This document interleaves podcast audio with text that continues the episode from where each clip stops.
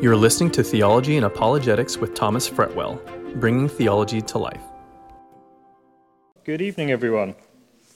So let's turn to Psalm 79 and get into our study. Father, we thank you now for the word of God. We'd ask that you just give us uh, ears to hear, eyes to see, Lord, hearts to understand what you're saying to your church. In Jesus' name, amen. Psalm 78 concluded with the hope of a second Moses character who would appear and shepherd Israel. And this was obviously uh, King David it was referring to. Now, Psalm 79, instead of giving us more hope that that was going to be fulfilled, actually changes pace and now tells us what happened to the Davidic dynasty when they failed to remain obedient to the word of God. Psalm 79 and 80 are on the theme of captivity. And it was very challenging and quite thought provoking spending time in this text this week in the current climate. And hopefully we can pull some applications out for us. So let's just read the first, let's do the first seven verses together. O God, the nations have invaded your inheritance. They have defiled your holy temple. They have laid Jerusalem in ruins. They have given the dead bodies of your servants for food to the birds of the heavens, the flesh of your godly ones to the beasts of the earth. They have poured out their blood like water round about Jerusalem and there was none, no one to bury them.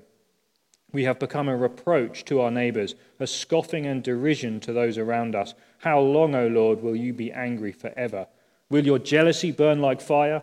Pour out your wrath upon the nations which you do not know, and upon the kingdoms which do not call upon your name, for they have devoured Jacob and laid waste his habitation. So, this, the background to this psalm, this is talking about the destruction of Jerusalem by Nebuchadnezzar in the 6th century BC, 587. Most scholars assume that's an accurate date. And it's really connected with the, the deportation that Nebuchadnezzar did 11 years previous. It's kind of like an ongoing event, a bit like World War I and World War II. Many see them as a kind of continuation. I think that's what we have going on here. The Babylonian captivity is such a pivotal event in Jewish history to this day, in Jewish life to this day, and in the scriptures for theological reasons and just cultural reasons too.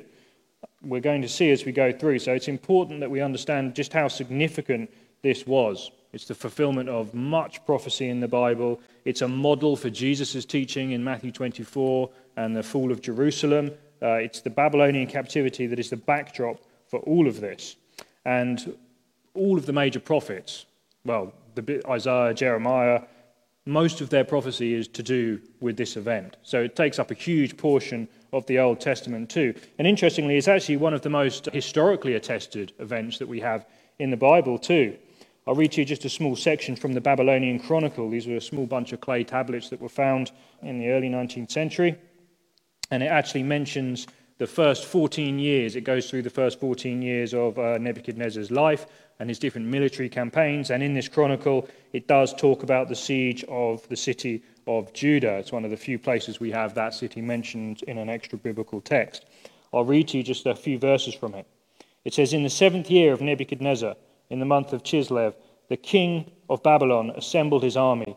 And after he had invaded the land of Hatti, he laid siege to the city of Judah. And on the second day of the month of Adar, he conquered the city and took the king prisoner he installed in his place a king of his own choice, and after he had received rich tribute, he sent forth to Babylon. Now, this confirms the original siege of Jerusalem and the installation of a puppet king. If you remember the story, Jeconiah was killed at that time, or deported rather, and then he placed his man Zedekiah, so he had like a puppet on the throne there. Quite specific details confirmed by archaeology. Now, the, the Babylonian Chronicles were translated by a man called Donald J. Wiseman. He was the head of the Assyriology department at the British Museum. Now, interestingly, I didn't really realize at the time that I actually had that man in my house at one point. Like he was a, a father of my parents' friends, and when I still lived at home, he came round. I remember sitting having tea with him. Of course, it was way before my, my nerd days, so I had absolutely no idea who he was and what he'd done. I'd like to replay that moment over now, and I could really have a lot of questions for him. But he was the man who translated them did the church a great service in that regard. He was a good believer. So we find this exact information confirming the narrative about the, the puppet king, and all the historians are pretty much agreed on the historicity of this account. But I will just point out one thing here that you see going on in the secular world. You notice we have huge amounts of historical writings in the Bible, very early text, BC era text, listing how this happened. But there's always a question mark hanging over it. One clay tablet, and everyone's like, yep, that's the truth, that's it, it's real. And I just want you to see the confirmation bias there and the way this often works in archaeology. The Bible, automatically suspect, everything else automatically you know, validates it. And that's just, just how it works. But for, but for us, we know this is true, and this is a good confirmation in these sorts of things. Now, you'll find, I want to just look at the destruction and the reasons for it a little bit. You'll find it in 2 Kings 24 25. You'll find it in Jeremiah 39 and Jeremiah 52.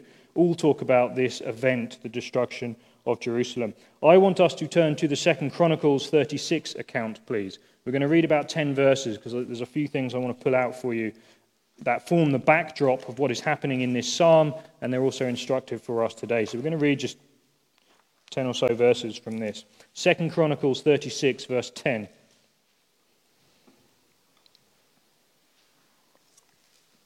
It says this At the turn of the year, King Nebuchadnezzar sent and brought him to Babylon with the valuable articles of the house of the Lord, and he made his kinsman Zedekiah king over Judah and Jerusalem. That's exactly what the Babylonian Chronicle says. Zedekiah was 21 years old when he became king, and he reigned 11 years in Jerusalem, and he did evil in the sight of the Lord his God. He did not humble himself before Jeremiah the prophet, who spoke for the Lord. He also rebelled against King Nebuchadnezzar, who had made him swear allegiance by God. But he stiffened his neck, he hardened his heart against turning to the Lord God of Israel. And furthermore, all the officials of the priests and the people were very unfaithful, following all the abominations of the nations, and they defiled the house of the Lord, which he had sanctified in Jerusalem. The Lord, the God of their fathers, sent word to them again and again by his messengers, because he had compassion on his people and on his dwelling place. But they continually mocked the messengers of God, despised his words, and scoffed at his prophets, until the wrath of the Lord arose against his people, until there was no remedy.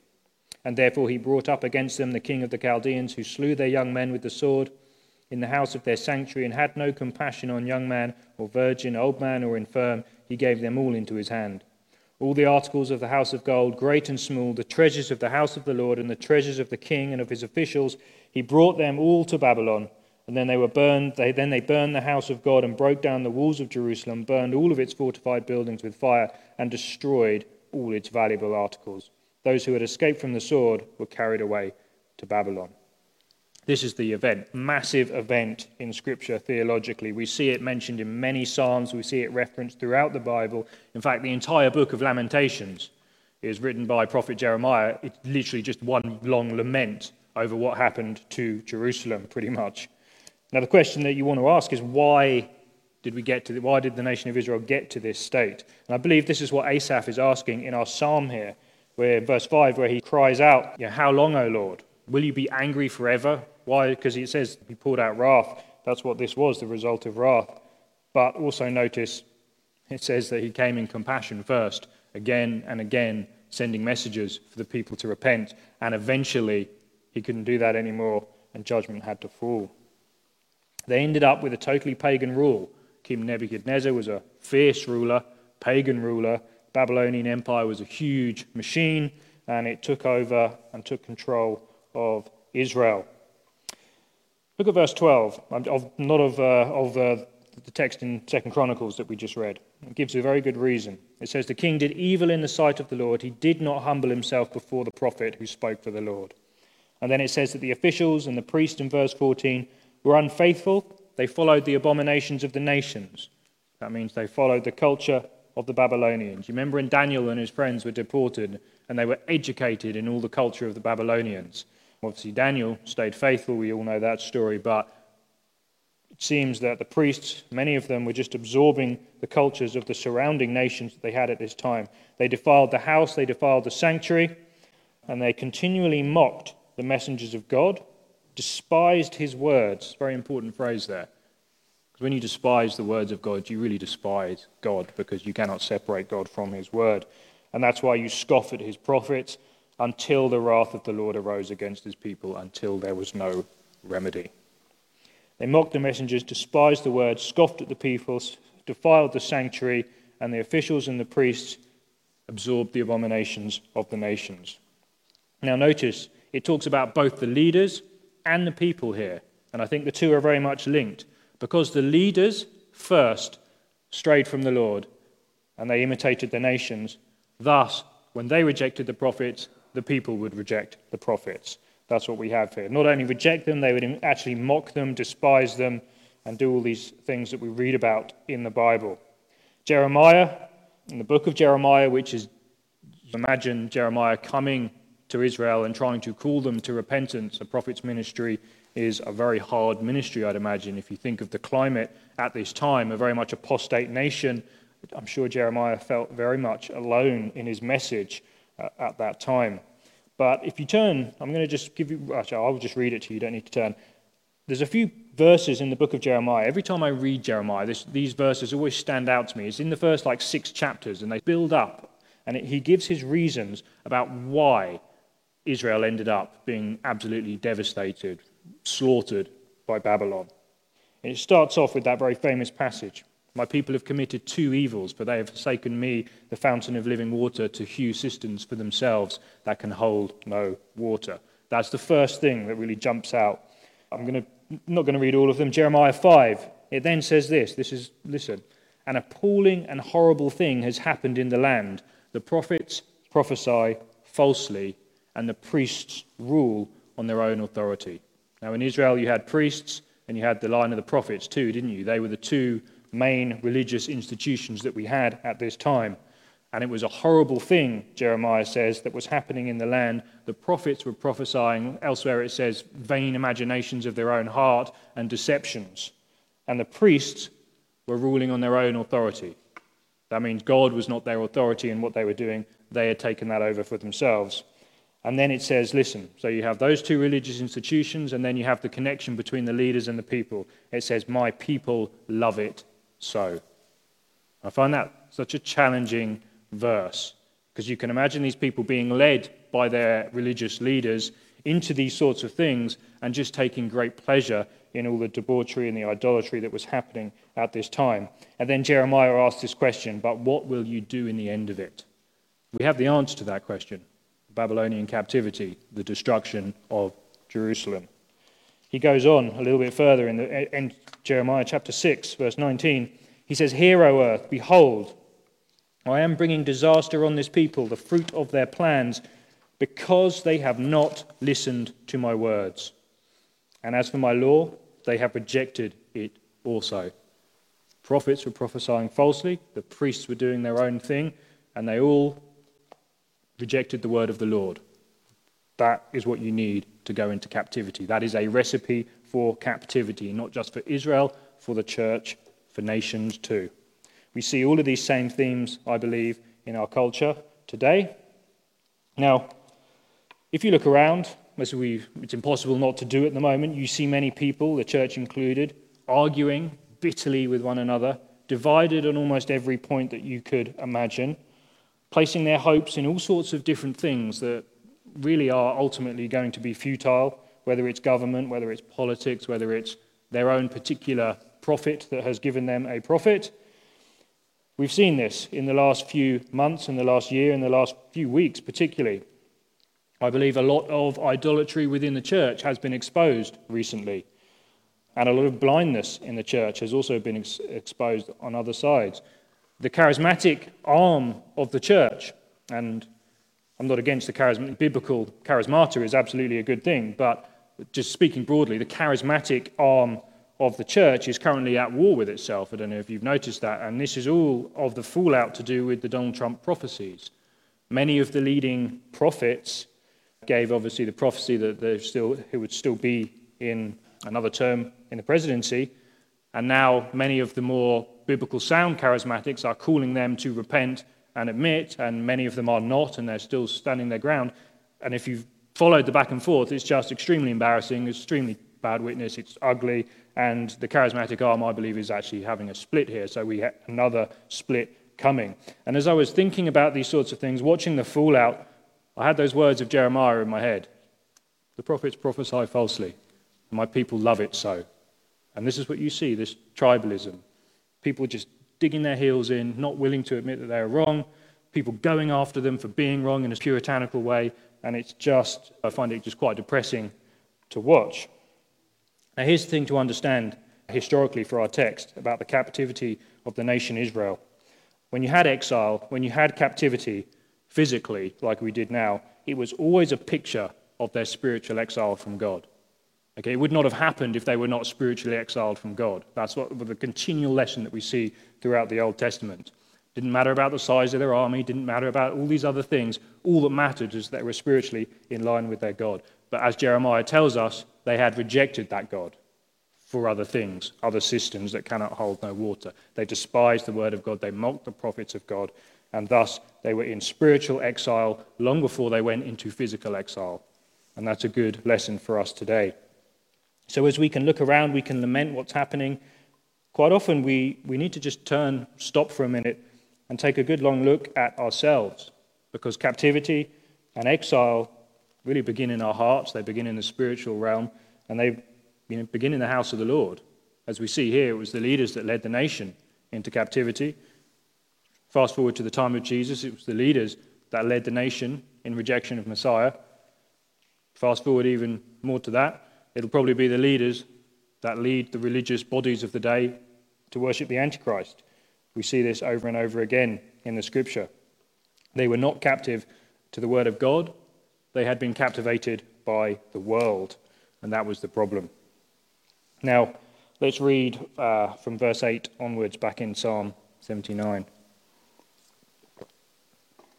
Do not remember the iniquities of our forefathers against us. Let your compassion come quickly to meet us, for we are brought very low. Help us, O God of our salvation, for the glory of your name, and forgive our sins for your name's sake. Why should the nations say, Where is their God? Let there be known among the nations in our sight vengeance for the blood of your servants which has been shed. Let the groaning of the prisoner come before you. According to the greatness of your power, preserve those who are doomed to die, and return to our neighbors sevenfold into their bosom the reproach with which they have reproached you, O Lord.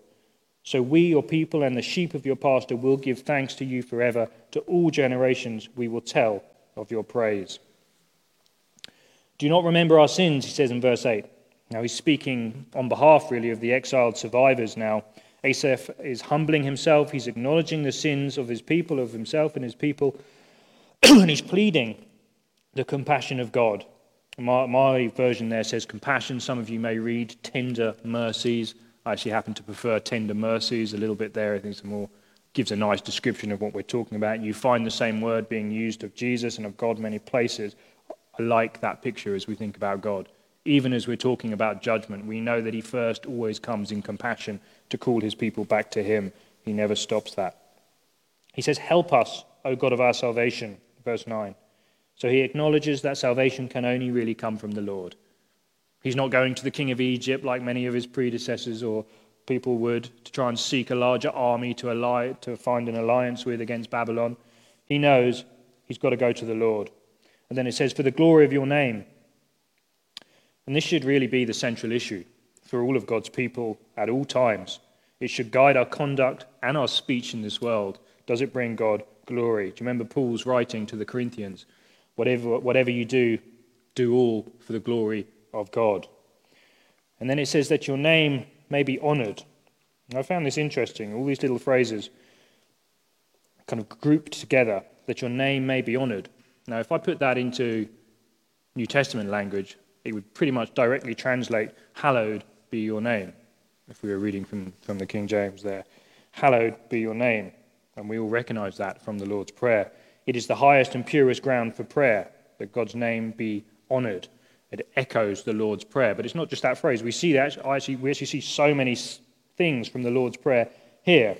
First of all, it was addressed to God, our Father, God in heaven. And then it says, For the glory of your name. That's the same as saying, Hallowed be your name. And then it says, Forgive us our sins in verse 9. We know that from the Lord's Prayer too. Forgive us our sins as we forgive those who sin against us. That's from the, that's the Lord's Prayer. And then it also says, And deliver us in this one verse here too. And that is also from the Lord's Prayer.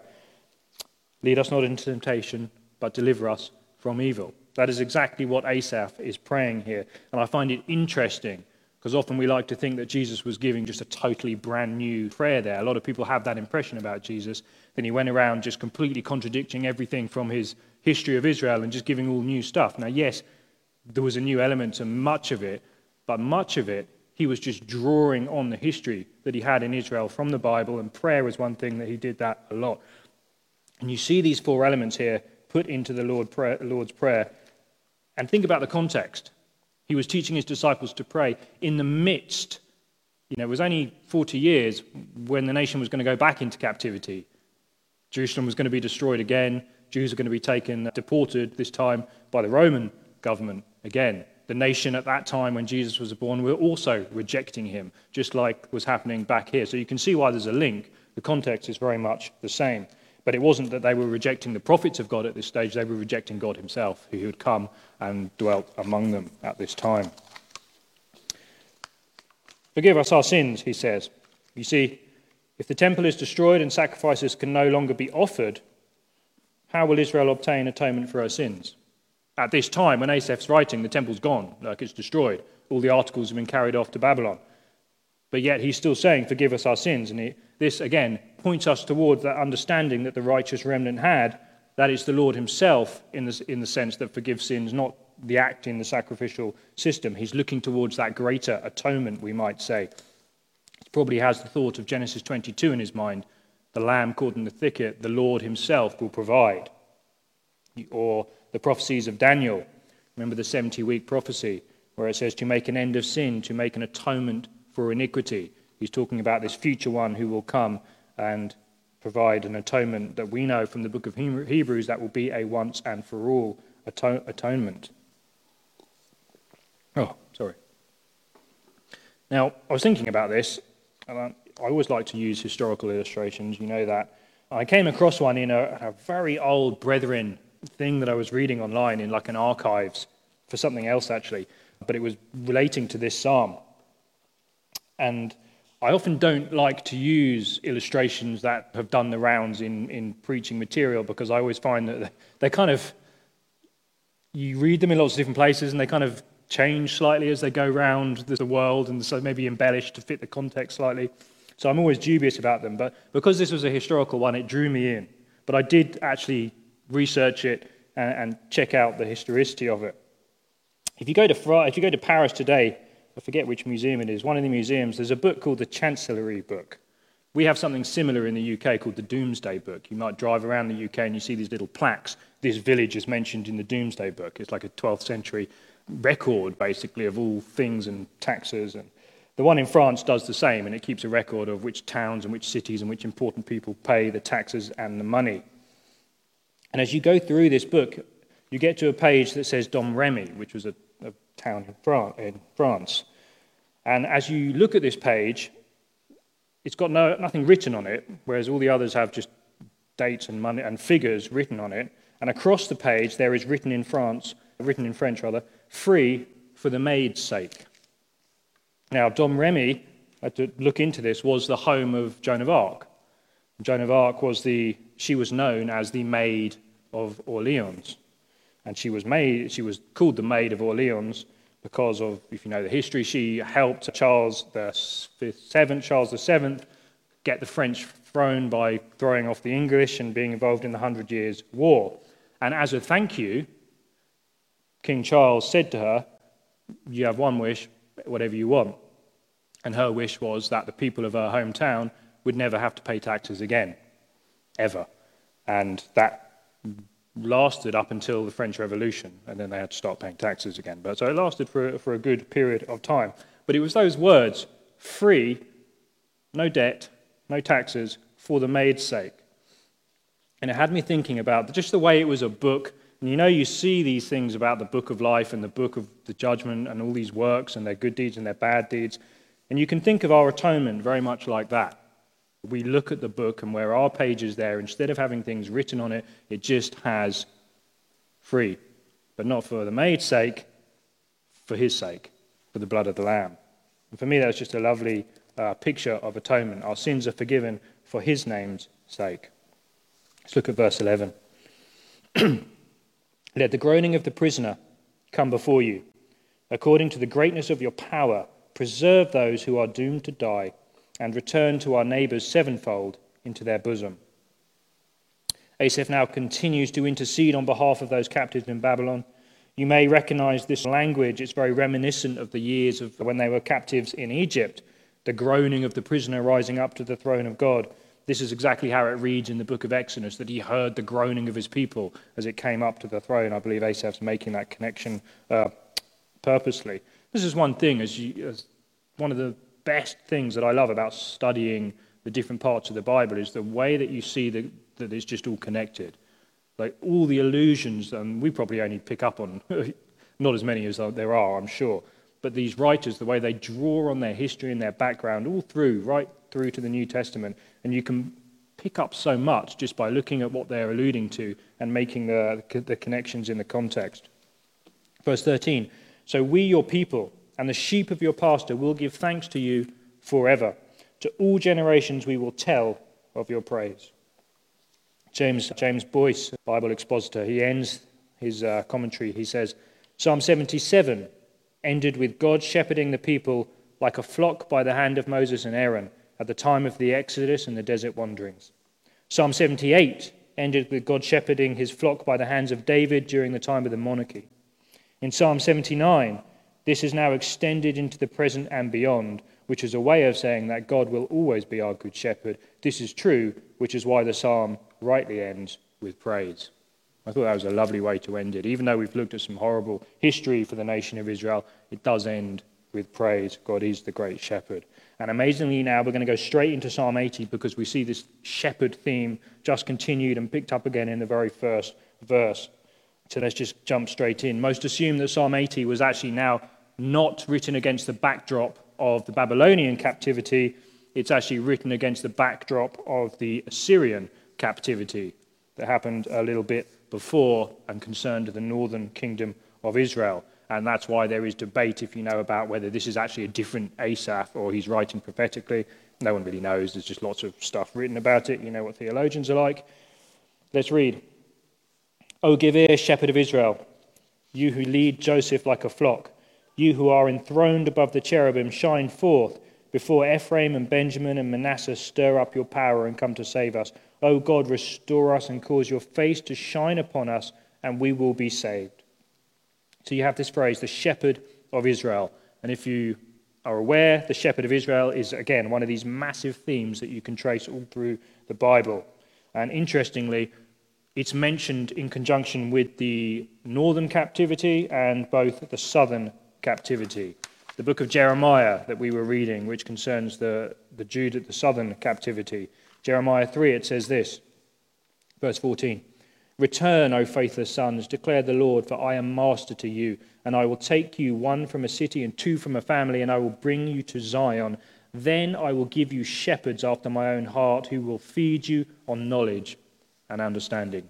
You have this future picture as opposed to the shepherds who had led them into captivity. One day you'll have shepherds who will lead you uh, in this time when you'll be in Zion, presumably with the king.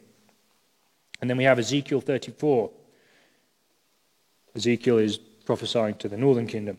For thus says the Lord God Behold, I myself will search for my sheep and seek them out. As a shepherd cares for his herd in the day when he is among his scattered sheep, so I will care for my sheep and will deliver them from all places to which they are scattered on a cloudy and gloomy day. So we see that great shepherd motif being formulated through the prophets here. And it was a very unusual opening. He talks about Joseph. Most people b- believe Joseph is being used to speak of Israel as the whole there. The reason why is if you remember back to Genesis uh, 49, uh, when Joseph, when Jacob is blessing all the sons of Israel, verse 22, he says this Joseph is a fruitful bar a fruitful bow by a string. Its branches run over a wall. The archers are bitterly attacked. And it goes on for a bit. And then it says, From the hands of the mighty one of Jacob, from there is the shepherd. So that's, I, I believe he's using that because that's really one of the first times you see this term, the shepherd, uh, as a prophecy of the nation that will happen and come from the 12 tribes. And then verse 3 O God, restore us and cause your face to shine upon us. What does that remind you of? The very famous prayer in Numbers. We call it the Aaronic or the priestly blessing. The Lord bless you and keep you, cause his face to shine upon you, lift his countenance. That's, again, I believe what Asaph is getting at here. Living in Jerusalem, the, the family and the descendants of Asaph, they would have been very familiar with this prayer, and it's a lovely uh, expression here. The you know, shine upon us is really talking about having favor. May God have favor uh, upon us in who he is. And then he says, Restore us. This is a cry not just for national restoration, but I believe in Asaph's heart also for spiritual restoration or spiritual revival, we would call it. We'll see that again a little later in the psalm. Let's read verse 4. O Lord God of hosts, how long will you be angry with the prayer of your people? You have fed them with the bread of tears, and you have made them to drink tears in large measure. You make us an object of contention to our neighbors, and our enemies laugh among themselves. O God of hosts, restore us and cause your face to shine upon us, and we will be saved. He's lamenting here what has happened to his nation due to divine discipline, and the imagery is very strong. This imagery of the people of Israel in captivity. It says their bread is dipped in tears and their cups are filled with tears. The idea here is that during their feasting in all parts of the day, you have this continual expression of grief. The people are just in captivity, basically, spiritually and physically, and they are grieving for what they lost in Zion, grieving for their God, and it's just a very uh, strong imagery that we get here in the Psalms. If you read through Ezekiel, just like we did through Jeremiah, you'll see some reasons again for the captivity. And I'm always fascinated by reasons for captivity because I think when the New Testament says we need to learn the lessons of Israel, this is the main lesson of Israel. Most of the Old Testament is concerning the northern and the southern captivities. Like I say, all the major prophets, all the minor prophets are at some point in the chronological history connected to these two events. Let me read to you Ezekiel 6, verse 9. Or just do one from Ezekiel. It says, Then those of you who escape will remember me among the nations to which they will be carried captive, how I have been hurt by their adulterous hearts which turned away from me, and by their eyes which played the harlot after other idols. And they will loathe themselves in their own sight for the evils that they have committed, for all of their abominations. They are wandering from God. We know elsewhere that they were, again, listening to lying prophets. They had lying leaders, shepherds who were not shepherds, basically. They were not following God, and they were allowing something to actually take the place of God. This is classic idolatry. It's, I love the way he puts it. He, you, you often see this in the Old Testament. It's done in a relationship language. Their eyes were drawn away and they were looking at another woman is the, is the imagery that's being presented here. And thus they went and committed adultery.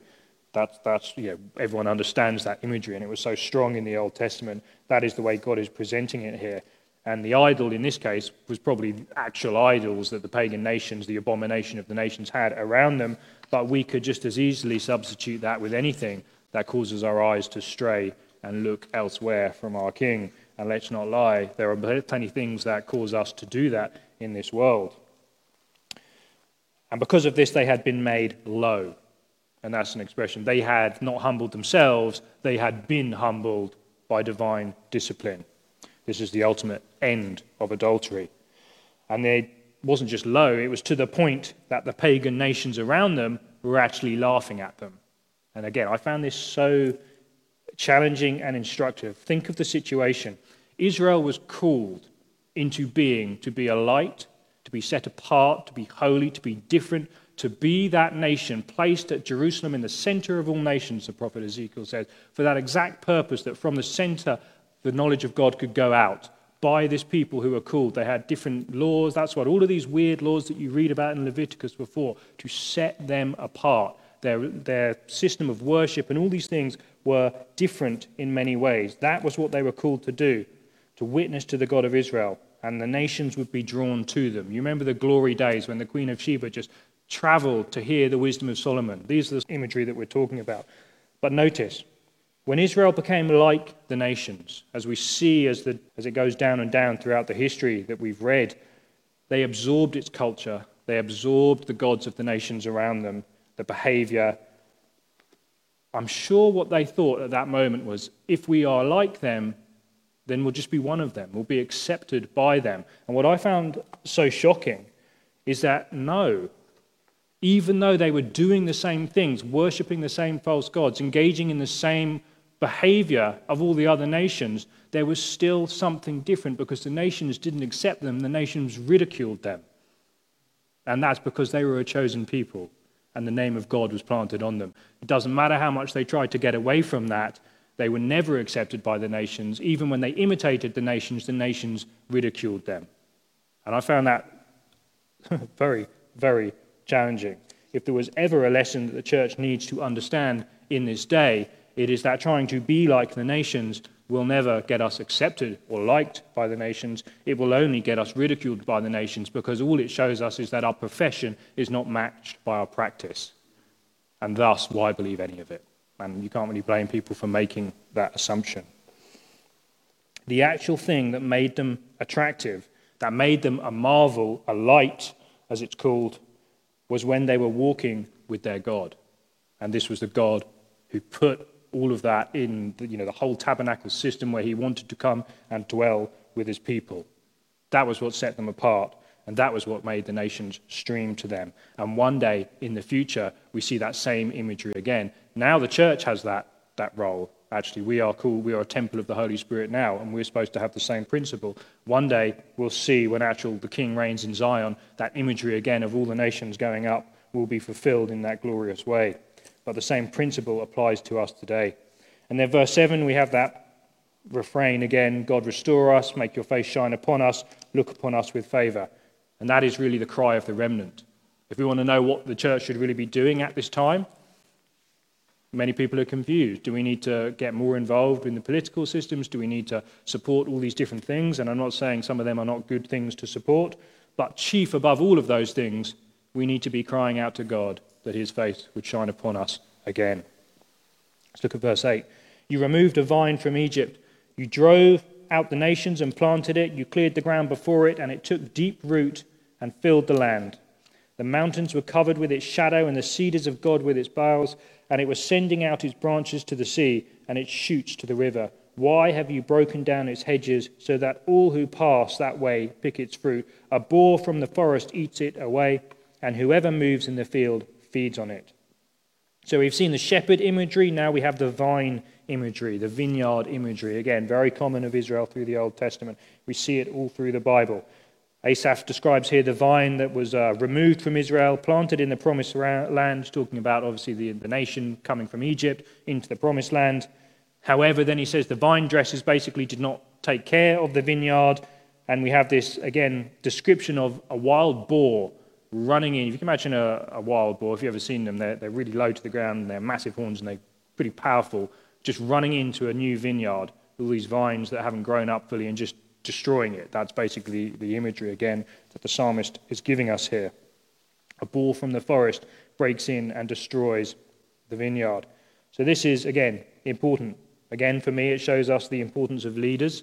Wrong leaders, wrong people in places of authority will often lead to very bad results.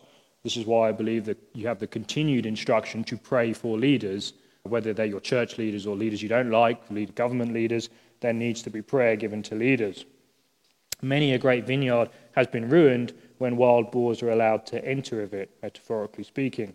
Yes, I believe here he's obviously referring to the great uh, Assyrian army, which was probably more vicious than the Babylonian army. If you go to the British Museum today and you look at some of the Assyrian panels and various other, I think in Berlin they have huge amounts of the Assyrian panels, and you'll see pictures of what they did to the slaves and what they did to captives, and they're, they're pretty graphic, even for, for those times, of the things they used to do.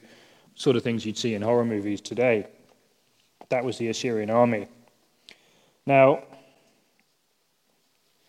you see, it wouldn't have mattered how large or vicious the army was. They never would have got in if they hadn't, remember those things we read in Jeremiah, if they hadn't turned away from the Lord, turned away from the word of God, it wouldn't matter if Israel had no army. If they were still walking with the Lord, the Assyrians would never have got in. They never would have been on the gates. And that's the lesson here. In many ways, the history of Israel is a record of failure. Starts out well, but sooner or later the ball gets in. The theocracy under Joshua started out well, it ended up in ruins. David and Solomon's monarchies crumbled. Again and again, we see this. Reforms restored them temporarily, but again, they crumble. It gets worse. All the way up to the advent of Christ, really, we see that same theme. And let's not think that the church is immune to that, that repeti- repetition that we see. It happened to us too. Just as in the early church, the church rose to power, it became degenerate. We had the imperial church under Rome that went on for hundreds, hundreds of years with small bits of light happening, but a lot of that was terrible history. Then we had the reformers.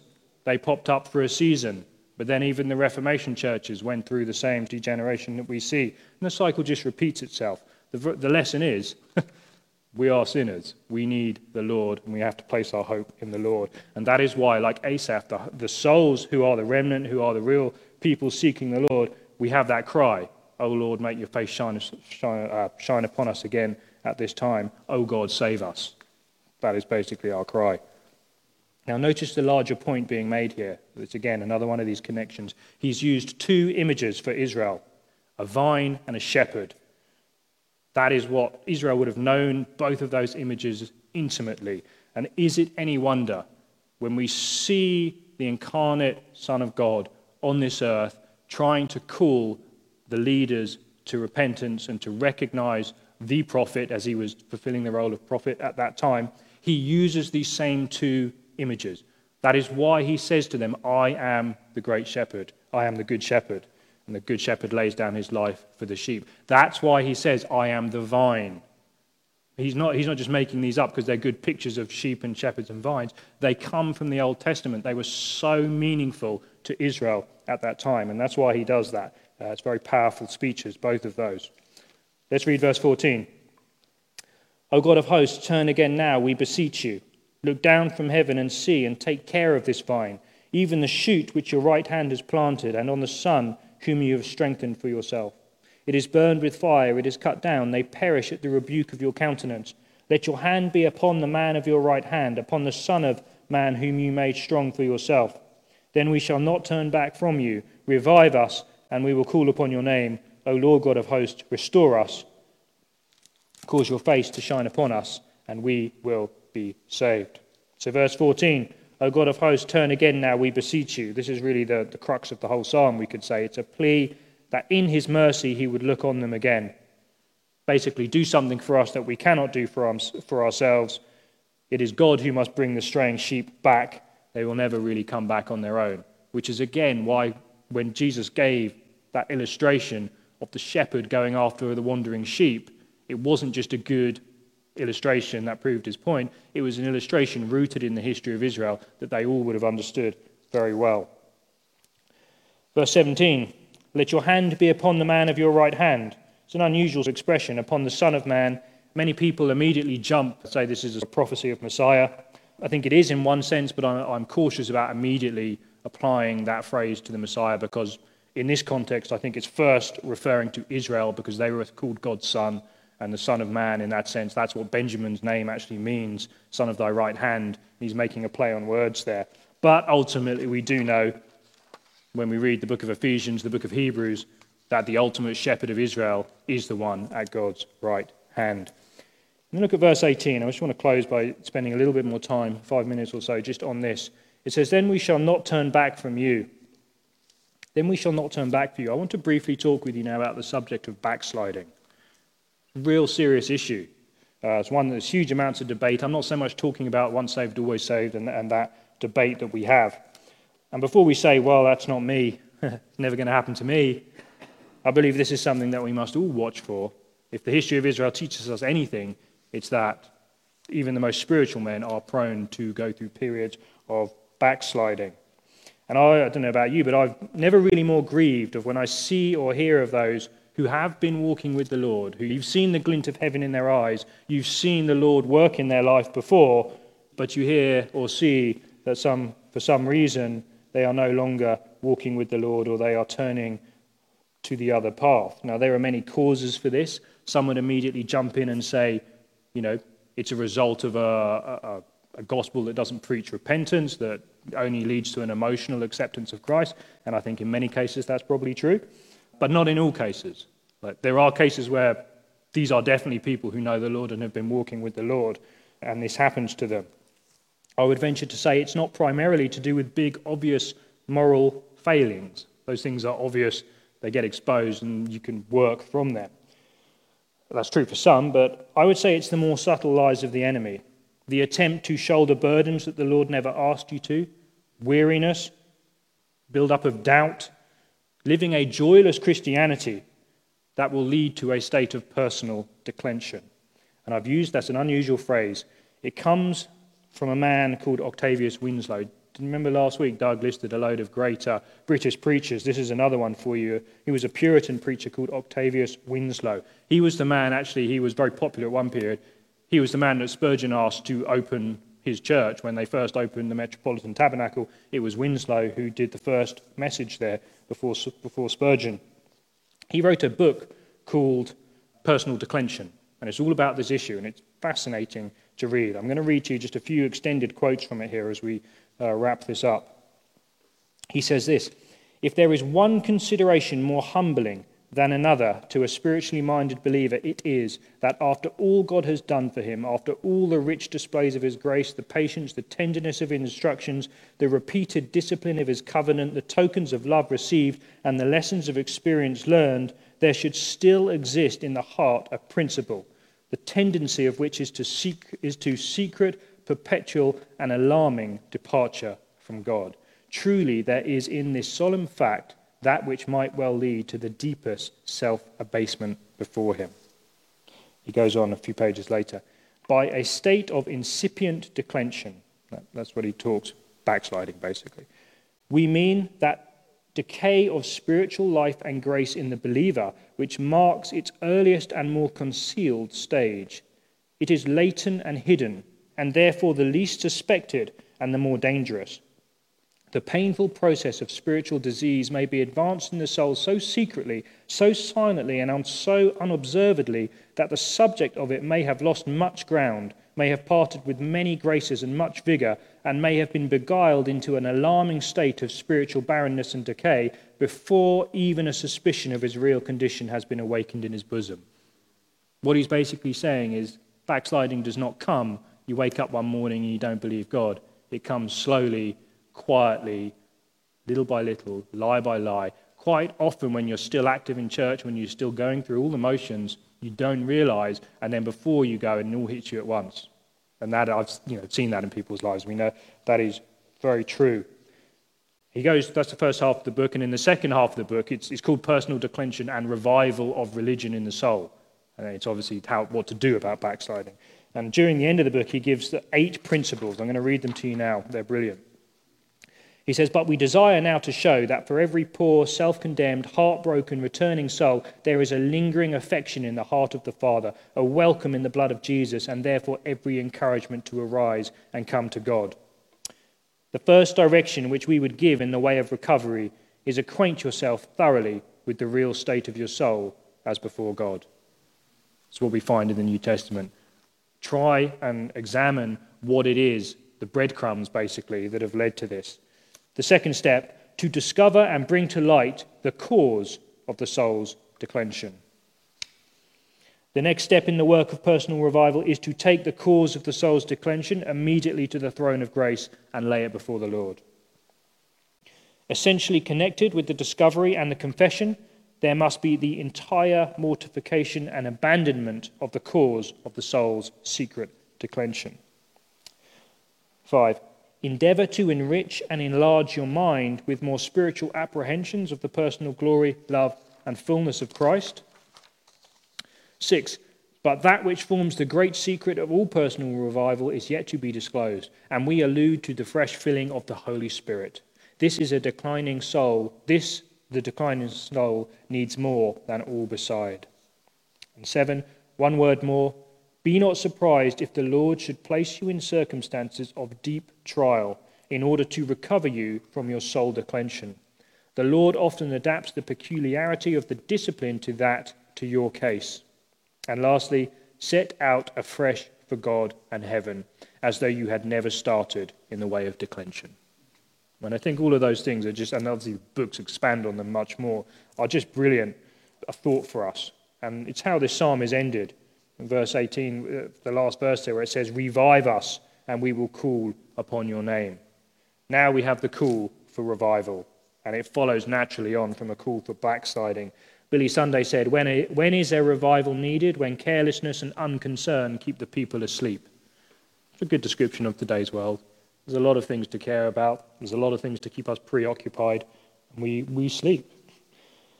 Francis Schaeffer said, What is revival? Brilliant quote. He says, Reformation is a return to sound doctrine.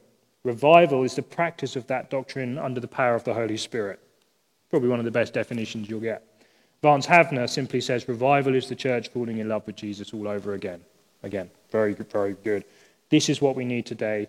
I believe this is what the psalmist prays during these dark days of captivity. And then he says, Let your face uh, restore us and face shine upon us again. And he ends with that final refrain We want God's favor. We want his face to shine upon us. He is really all in all, the great shepherd, the true vine, the Son, the one at the right hand of the Father.